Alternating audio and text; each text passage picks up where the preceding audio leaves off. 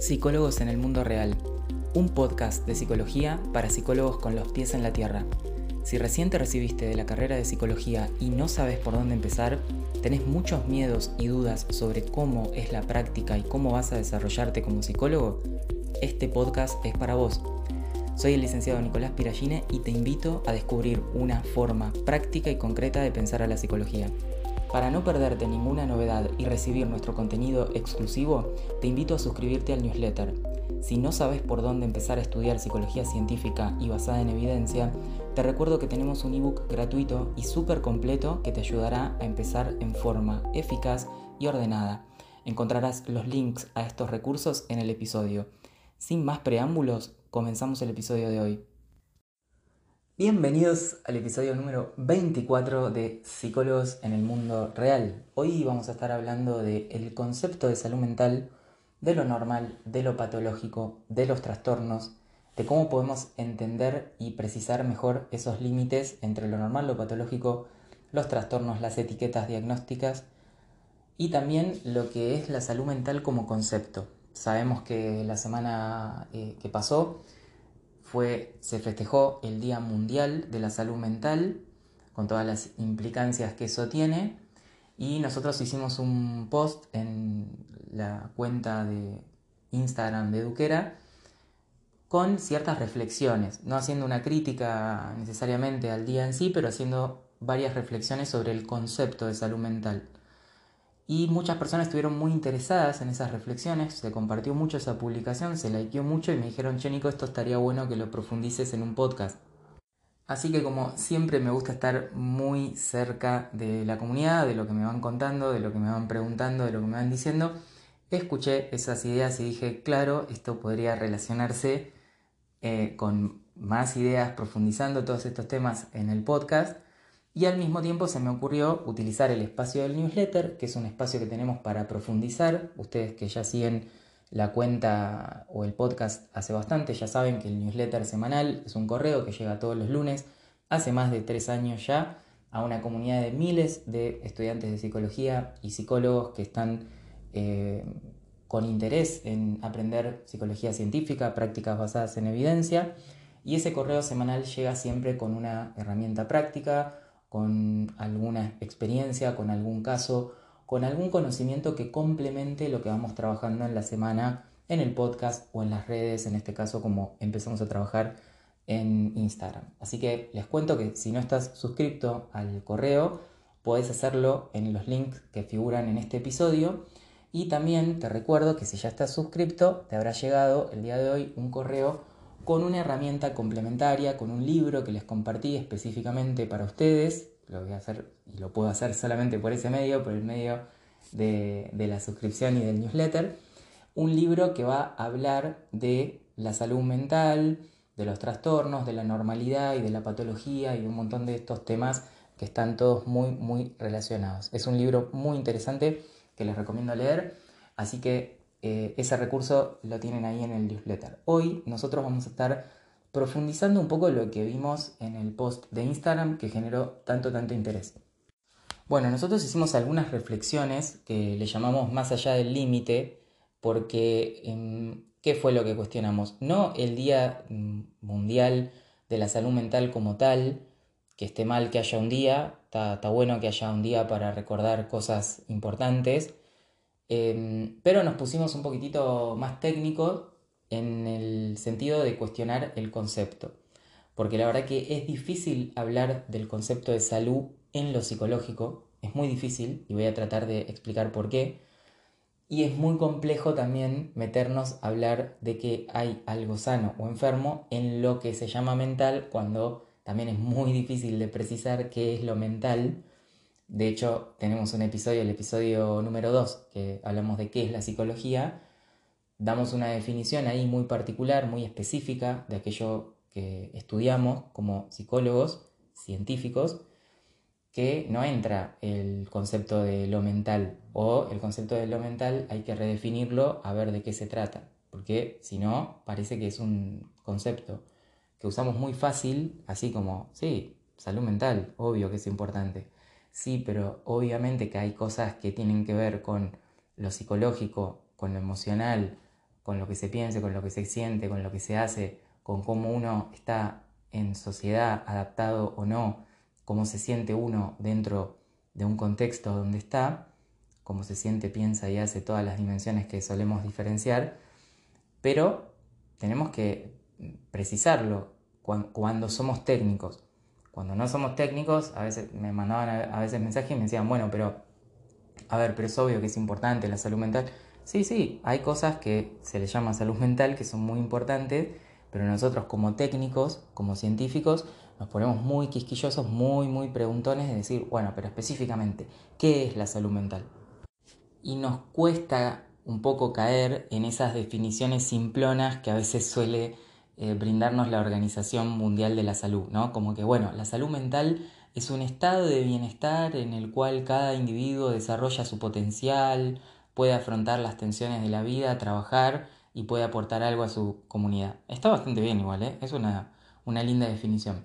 Pero uno como técnico se pone como más quisquilloso de, bueno, pero específicamente si están hablando de salud y de mental como un estado de bienestar en el cual un individuo desarrolla su potencial en la vida y trabajar y aportar a su comunidad, están hablando de una persona que es y le pasan cosas y siente y hace y piensa en un contexto determinado.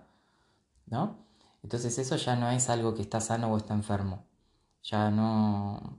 Es el concepto que quedó de toda la vida, que venimos con muy metido el modelo médico y que en la medicina y en lo orgánico evidentemente hay cosas que están enfermas y tienen una determinada patología en los órganos, en la sangre, en, no sé, en las hormonas hay alteraciones que serían lo, enfermo y eh, hay un órgano claramente identificable que es lo que está enfermo, ¿no? Pero en la salud mental ya no es tan claro qué es lo que está enfermo ni qué es la, lo mental eso, ¿no? ¿Dónde está? ¿Qué es? ¿Qué características tiene? Y cómo es que cuando decimos que se enferma y cuando decimos que está sano. Y bueno, que lo que decíamos es que justamente lo mental suele entenderse como algo que está dentro de la persona, que es una cosita que tiene la persona adentro, ¿no? Su mente. Es una entidad inmaterial, pero esto es antiquísimo de pensar, ya con René Descartes viene este, este pensamiento. Y bueno, la persona que está dañada en su salud mental es como que tendría algo enfermo en su mente, ¿no? De hecho, eh, hay muchas veces, acá en Argentina, no sé si en otros países es igual, pero hay como ciertos usos que son despectivos, que tal vez tenemos que preguntarnos si, si hay que seguir usando o no, pero que se suelen utilizar, que es como, ¿qué, qué te pasa? ¿Que sos un enfermo mental? ¿Qué te pasa? Enfermo, le dicen, a veces dicen algunas personas como insulto, ¿no? De manera despectiva. Pero entonces lo que se está juzgando ahí es un determinado comportamiento de la persona, un determinado accionar, un determinado, una forma de estar eh, en el mundo que es, catalogada como fuera de lo, de lo admisible. ¿no? Entonces se, se, cataloga como enfermo de manera despectiva.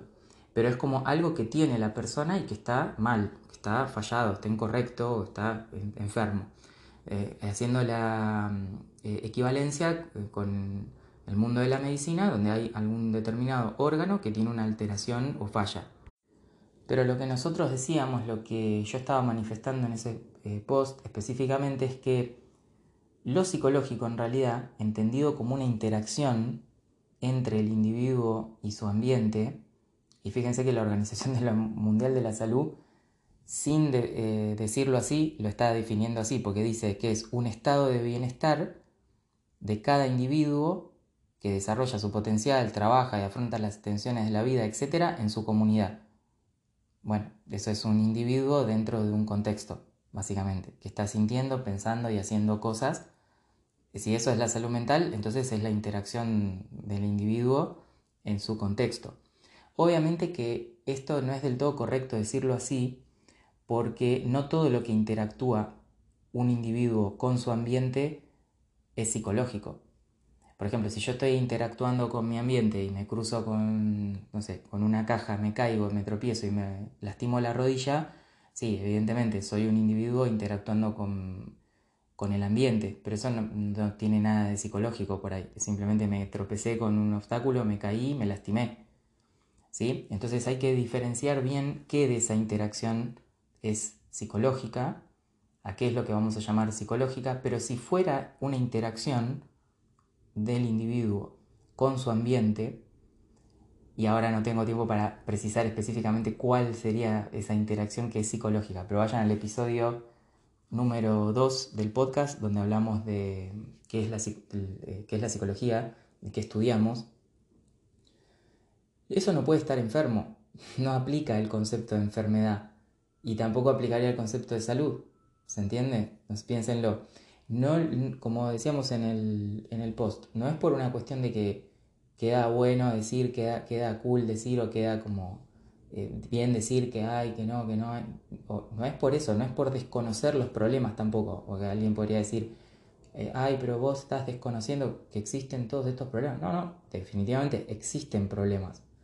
Pero lo que estamos diciendo como técnicos, como científicos, como especialistas, es que en rigor la denominación salud y mental es una denominación incorrecta. ¿Por qué? Porque si lo psicológico es la interacción de un individuo en su contexto, una interacción específica y psicológica, eso no puede enfermarse o estar sano porque es sencillamente la interacción que es. ¿Se entiende este concepto que queríamos eh, precisar y que yo particularmente quería compartir? Era que es una característica el de salud y el de mentalidad que no aplica a, a lo que estamos hablando no aplica a lo que estamos hablando. Es como decir, miren, para dar un ejemplo, yo tengo un limón en la mano, no tengo un limón ahora, pero si tuviera un limón o lo que sea, y yo digo que el limón, eh, voy a hablar de, lo bueno o de lo malo que es el limón en su comportamiento, pero no es ni bueno ni malo, porque no puede ser ni bueno ni malo porque es un limón, no, aplica eh, el, el concepto de ser bueno o de maldad en un limón porque no puede, no puede tener esa propiedad, necesariamente carece de esa propiedad o no aplica, mejor dicho. Es incorrecto pensarlo en un limón si es bueno o malo, porque no puede tener esa característica. Bueno, la interacción que tiene un individuo en su contexto no puede enfermarse o no enfermarse, es la que es. Después vamos a hablar si es problemática para el individuo, que lo puede ser, para algunas cosas de su vida, para otras no necesariamente es problemática. Vamos a ver cuándo genera molestar, vamos a ver con qué fines vitales y qué cosas quiere desarrollar que se le obstaculizan por esos problemas. Y claro que vamos a reconocer que hay problemas, pero eso no quiere decir que esté correcta la denominación salud mental. De hecho, es bastante incorrecta. Si bien por usos y costumbres la seguimos utilizando, porque bueno, es como decir, eh, la palabra mente, la vamos a seguir usando y es absurdo querer dejar de usarla. Pero sepamos lo que estamos diciendo, que vamos a tener más claridad acerca de lo que estamos hablando. Eso es un poco la reflexión. Otro problema que trae esto de la, del concepto de salud mental es que como es algo que está interno dentro del sujeto, yo puedo desconocer fácilmente lo externo y el contexto y decir, ah, bueno, él tiene un problema mental, no sé, tiene un problema, que lo arregle. Y está bien, puede tener un problema como individuo. En su biología, en su historia de aprendizaje, en su biología digo porque son los dos grandes eh, ejes fundamentales que orientan cómo hoy somos, pensamos, sentimos, hacemos, ¿no? el gran componente biológico y el aprendido, son esos dos. En aprendido meto todo, ¿no? La historia de aprendizaje del sujeto en su entogenia, digamos, de manera individual, también la cultura donde está, los contextos macro sociales, culturales, etc. Pero si yo desconozco todo esto y digo, no, bueno, él tiene un problema. Entonces que se fije, que lo arregle. Pero el resto estamos todos bien, el resto está todo perfecto. Él es el que tiene el problema, que no se está pudiendo adaptar.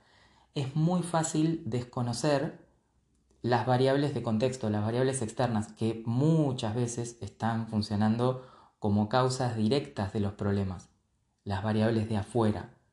Pero claro, si las tengo que modificar, tengo que meterme a modificar por ahí, no sé, la cultura, una sociedad, un contexto, no, es muy complejo de hacer. O tengo que decirle a la persona, tal vez como recomendación terapéutica, mira, salí de ese contexto y métete en otro, porque ese contexto te hace mal. ese grupo de personas, ese trabajo, ese, incluso ese país. Puede ser que la persona en otro país se sienta mejor, en otra cultura. Eh, pero cuando concebimos la salud mental como algo que está dentro del individuo y en su mente, bueno, es un problema de él, ¿no? Un mambo de él, como decimos en Argentina.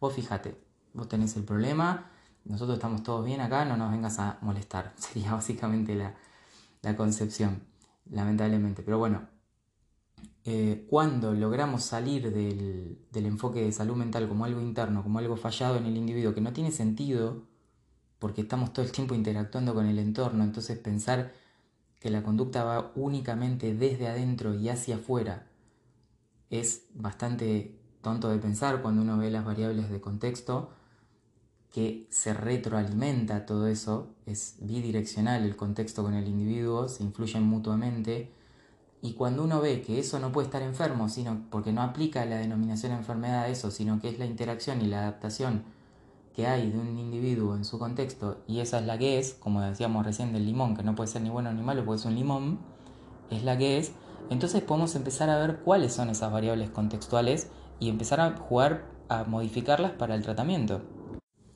En este sentido es que decíamos que no habría enfermedades psicológicas en rigor, sino desajustes adaptativos que nos hacen pensar, sentir, actuar de una forma que no nos resulta útil respecto a ciertos fines vitales que tenemos en un determinado contexto donde estamos. Y esto, cuidado, no quiere decir desconocer que hay problemas. Hay problemas, hay problemas psicológicos, hay problemas que tiene la gente, pero no necesariamente está bien la denominación que usamos y la denominación que usamos a veces tiene implicancias, se mete mucho en cómo intervenimos, en cómo concebimos lo psicológico y cómo concebimos los problemas. Bueno, respecto de esto, em, esto es todo lo que trabajamos y espero que con, este, con estos ejemplos y habiendo profundizado estas ideas se, comprenda mejor lo que quisimos decir porque muchas veces queda em, la idea de que o, ah, entonces no existe la salud mental, no hay que preocuparse de eso, no hay que hacer nada, porque no existe. No estamos diciendo que cuando hablamos de salud mental nos referimos a algo que es otra cosa que es incorrecto probablemente denominarlo salud mental. Y que si lo, nos damos cuenta a qué verdaderamente nos estamos refiriendo, vamos a tener mejores herramientas para encarar eso que queremos resolver, que le llamamos salud mental. Y estamos diciendo que cuando hablamos de salud mental puede tener algunas implicancias negativas a la hora de pensar en solucionar los problemas, porque vamos a desconocer las variables contextuales. Pero no quiere decir que no existe algo, entonces hay que dejarlo. O por ejemplo, cuando ahora vamos a cuestionar la noción de trastorno psicológico, ah, entonces esta persona está diciendo, Nico está diciendo que eso no existe, que no hay que preocuparse, que no hay que hacer tratamientos, que que no hay que hacer, que no existen los trastornos, que no hay problemas, la gente no tiene problemas, está todo bien. No, no estamos diciendo eso tampoco. Sino que la noción de trastorno es problemática por un montón de motivos y no solamente por no querer usar la palabra porque no me gusta etiquetar a las personas. Eso es ridículo, es muy básico ese pensamiento. Lo decimos por una razón conceptual. Si estamos diciendo que lo psicológico no puede enfermarse porque del mismo modo que un limón no puede enojarse o ser malo o ser bueno, eh, tampoco puede trastornarse lo psicológico. Entonces hablar de trastorno psicológico también no es una buena definición. Pero eso no quiere decir que no existan problemas que tiene la gente que son muy significativos para su vida y eso tampoco quiere decir que algunas personas encuentren en un diagnóstico o en una etiqueta una explicación, aunque no sea una explicación en rigor, pero encuentren una manera de hacer comunidad con otras personas o de encontrar soluciones. No quiere decir que no sea útil. ¿sí? Hay que entender bien una cosa de la otra. No, no estoy queriendo decir que no existen los problemas de las personas, sino que la denominación de trastorno mental puede ser problemática del mismo modo que lo es el de salud mental.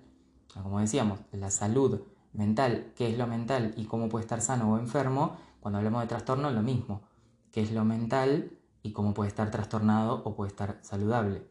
Nos va a pasar, si nos ponemos a pensar y reflexionar mucho sobre estos temas, que vamos a llegar al mismo, probablemente lleguen a este mismo conclusión que estoy llegando yo después de muchos años, y es que no, claro, por eso es tan problemático las etiquetas, Por eso es tan problemático el tema, porque está mal definido. Entonces cuando lo queremos pensar desde la lógica de los trastornos, por eso no sabemos si está el paciente o no en tal etiqueta, por eso nos cuesta tanto, no sé si está, si no está, porque no es una buena definición de lo psicológico la etiqueta. Sino, si fuera un poquito más útil, nos ayudaría mucho mejor a tratar el problema y a definirlo con claridad. La persona sí tiene un trastorno de la conducta alimentaria o no tiene un trastorno de la conducta alimentaria. Esta persona sí tiene un trastorno de ansiedad generalizada o esta persona no tiene un trastorno de ansiedad generalizada. Pero el punto de corte que ponemos para establecer cuándo una preocupación, por ejemplo, en el trastorno de ansiedad generalizada es normal y cuándo deja de serlo, y es arbitrario. ¿Cuándo es normal una preocupación? Muchos colegas, y me ha pasado también en el posgrado, no, no, pero es normal, las preocupaciones de la, de la ansiedad generalizada son normales pero más intensas. Ok, esa es una definición, y sí, bueno, es una definición bastante pobre, lamentablemente es la definición de ansiedad generalizada, pero hay que reconocer, hay que hacer un poco de mea culpa de que es una definición bastante pobre. Y que cuando muchas veces la gente critica eh, a los psicólogos, no digo que sea por el caso de la ansiedad generalizada como diagnóstico, pero por otros temas, a veces, y la verdad que deja mucho que desear la falta de precisión que tenemos los psicólogos muchas veces. Me incluyo, sigo aprendiendo y tratando de mejorar.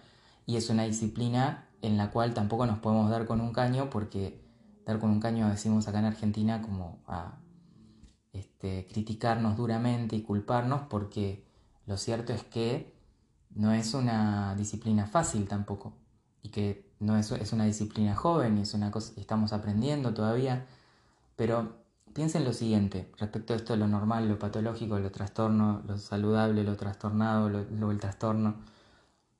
Cuando un problema, por ejemplo la preocupación, ¿no? Estábamos hablando, se distribuye este, estadísticamente como una campana de Gauss, ¿no? En el sentido que hay gente que no se preocupa absolutamente de nada, podemos decir que hay una media de las personas que tiene preocupaciones normales, económicas, respecto de la salud de sus familiares, respecto de qué va a pasar con el trabajo, respecto de su propia salud, etc. Y hay otro grupo de personas muy chiquitito que se preocupa absolutamente por todo todo el tiempo.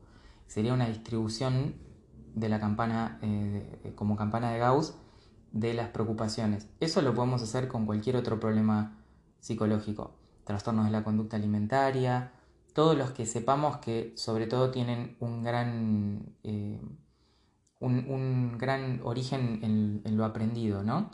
Pues si estamos hablando de un trastorno neurológico, ahí ya vamos a tener una fuerte impronta de lo biológico determinando esa situación.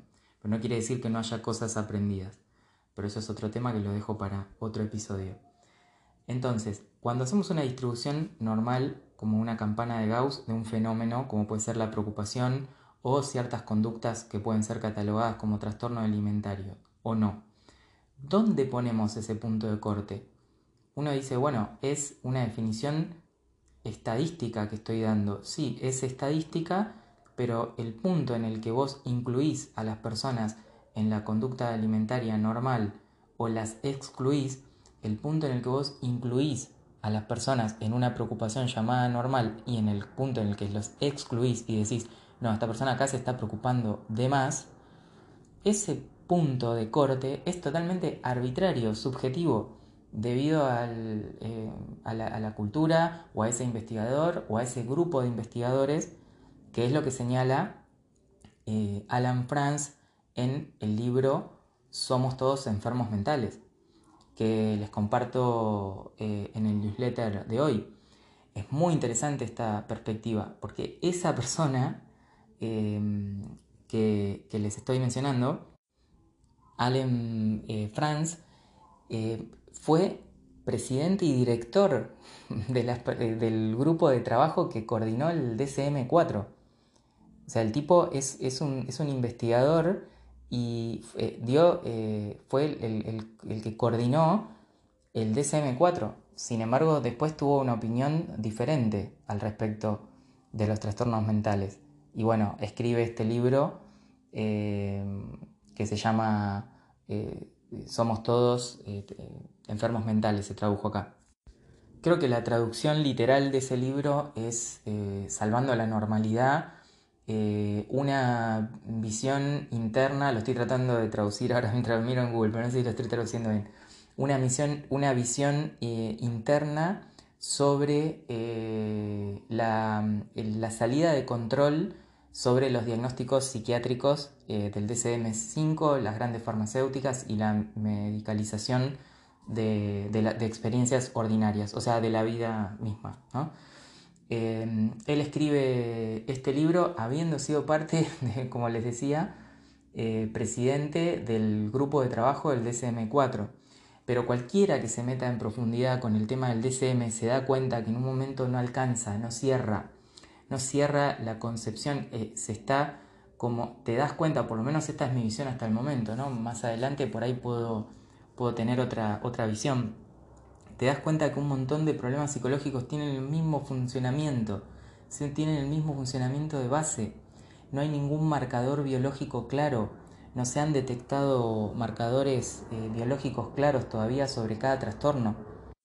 Con lo cual, fíjense, ¿qué querría decir esto? Si no detectamos nunca un marcador biológico y vemos que hay todos procesos comunes a todos los trastornos y que probablemente los trastornos no existan, como tal.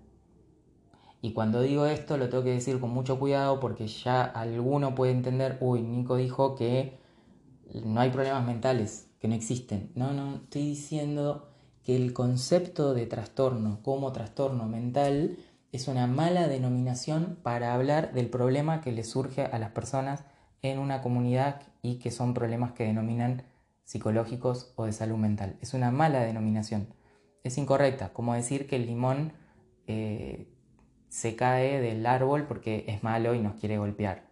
No, se cae por otros motivos y no tiene maldad, pero evidentemente se cae y pasan cosas que, son, que pueden ser problemáticas. Pero se entiende a lo que voy, la definición es incorrecta. Pero de la definición se siguen muchos accionares, se sigue cómo vamos a investigar, se sigue cómo vamos a tratar el tema se siguen un montón de, definiciones que damos por, entendidas y que después están mal. Y que como esto lo dije en el primer episodio del podcast o en el segundo, cuando vimos qué es la psicología, si yo parto de una idea que está incorrecta, todo lo que haga después, aunque investigue con inteligencia artificial, aunque me traiga a un super científico de la NASA para que me ayude a investigar sobre los trastornos mentales. Pero si eso no existe o está mal concebido, porque estoy pensando el fenómeno mal, todo lo que haga después va a estar mal. Porque está mal la idea de base. Eso pasa en todo, en general. Cuando vos arrancas con una mala idea de base, por más excelente que sea la ejecución que hayas hecho de las, de las ideas, si la idea era incorrecta, te va a llevar a un resultado incorrecto, obviamente. Y cuando digo que algo es incorrecto es que no es adecuado a la realidad. O sea, choca con la realidad, no coincide con la realidad. O sea, yo estoy tratando de ver si en la persona hay algo que se llama trastorno de ansiedad generalizada, como si fuera algo que está enfermo dentro de él, en su mente, y no hay eso, porque no existe eso como tal. Entonces cuando, cuando quiero mirar desde esa óptica, no entiendo la clínica y me confundo y me da inseguridad y no sé si es una preocupación normal o no, pero claro que no lo entendés y claro que te da preocupación, es lógico que sea así, valga la redundancia, ¿no? Te da preocupación pensar en la preocupación si es tag o no tag, trastorno de ansiedad generalizada quiere decir. Porque está mal el planteo, la denominación, el intento de capturar esa experiencia de interacción que es la interacción psicológica de un individuo con su contexto. El intento de capturarlo y etiquetarlo falla a menos que sea un trastorno neurológico. Entonces, con un trastorno neurológico, eh, sí, y debería haber también un marcador biológico que nos permita la identificación de ese trastorno neurológico.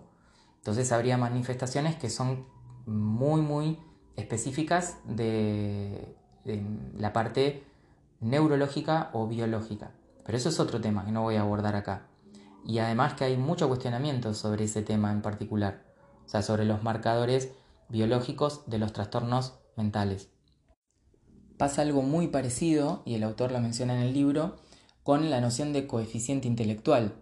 Por ejemplo, se ha establecido como límite 70. de coeficiente intelectual, ¿no? Para determinar discapacidad intelectual. Pero es una convención eso también. En, la campana de Gauss, en la distribución normal del coeficiente intelectual, que también hay que ver qué es lo que mide, porque se cree que es una cosa, pero en realidad mide acciones de un individuo en contexto, resolución de problemas, etc. Mide también. Pero bueno, eso quedará para otro eh, tema, para otro episodio. Pero en esa distribución, el punto de corte de los límites, de lo mismo tanto discapacidad intelectual como lo que se concebía como superdotación o alta capacidad. Hoy se habla más del término alta capacidad, pero ya sea para abajo o para arriba, el punto de corte es una convención que no tiene un significado específico en sí mismo más que aquellos que se pusieron de acuerdo en establecer esa convención. Entonces acá vemos que es muy muy difícil en salud mental o como me gusta decirle a mí a veces salud psicológica, que en realidad también estaría mal, porque estamos diciendo que el concepto de salud y enfermedad no aplica para lo psicológico, o sea que es simplemente la desadaptación o disconformidad o desajuste con lo que el individuo sienta en un contexto respecto a lo que piensa, a lo que siente, a lo que hace y respecto de sus propios fines vitales que se ha propuesto dentro de esa comunidad en la que vive. Es eso lo que hay que tratar. Y cuando lo tenemos así de claro, que la Organización Mundial de la Salud lo tiene igual bastante claro, aunque tiene esas definiciones así un poquitito naif, ¿no? Un poquitito por arriba, como un estado, como cuando define salud como no solamente ausencia de enfermedad, sino como un estado de bienestar general. Bueno, ¿qué sería todo eso, no? Pero dentro de todo, cuando dice después que cada individuo pueda desarrollar su potencial, bueno, será lo que quiera hacer con su vida, que lo pueda hacer, afrontar tensiones de la vida y trabajar de forma productiva y fructífera aportando a su comunidad. Bueno, básicamente eso es adaptarse al contexto en el, o comunidad en la que vive y después también está el estado de cómo se adapta. Alguien puede estar muy adaptado pero sintiéndose mal, pensando horrible eh, y sintiéndose muy muy mal. Entonces cuando hablamos de adaptación o de un individuo en contexto, hablamos de todo, no que solamente lo vemos de afuera y que se adapta muy bien, pero se siente mal por dentro. Si se siente mal por dentro, por decirlo así, es decir, de manera privada, y lo comunica después en, una terapia, pero está muy bien adaptado, bueno, eso también es parte de su interacción y de su estado o no de bienestar. Pero bueno, es eso en tal caso. Es, ese desajuste o no el que tenemos que trabajar y ayudar a trabajar con las personas. Eh, hablar de lo normal, de lo anormal, de lo enfermo, de lo patológico, no por una cuestión de que políticamente quede correcto decirlo, sino que como decíamos recién hace un ratito del limón, que no puede ser malo porque un limón no puede tener maldad porque es un limón, del mismo modo, lo psicológico no puede estar enfermo o sano porque no es una cosa que se pueda enfermar, ni es una cosa que se pueda, se pueda curar. Es esa interacción que hay, que es pensar, sentir, hacer en contexto y es la que es.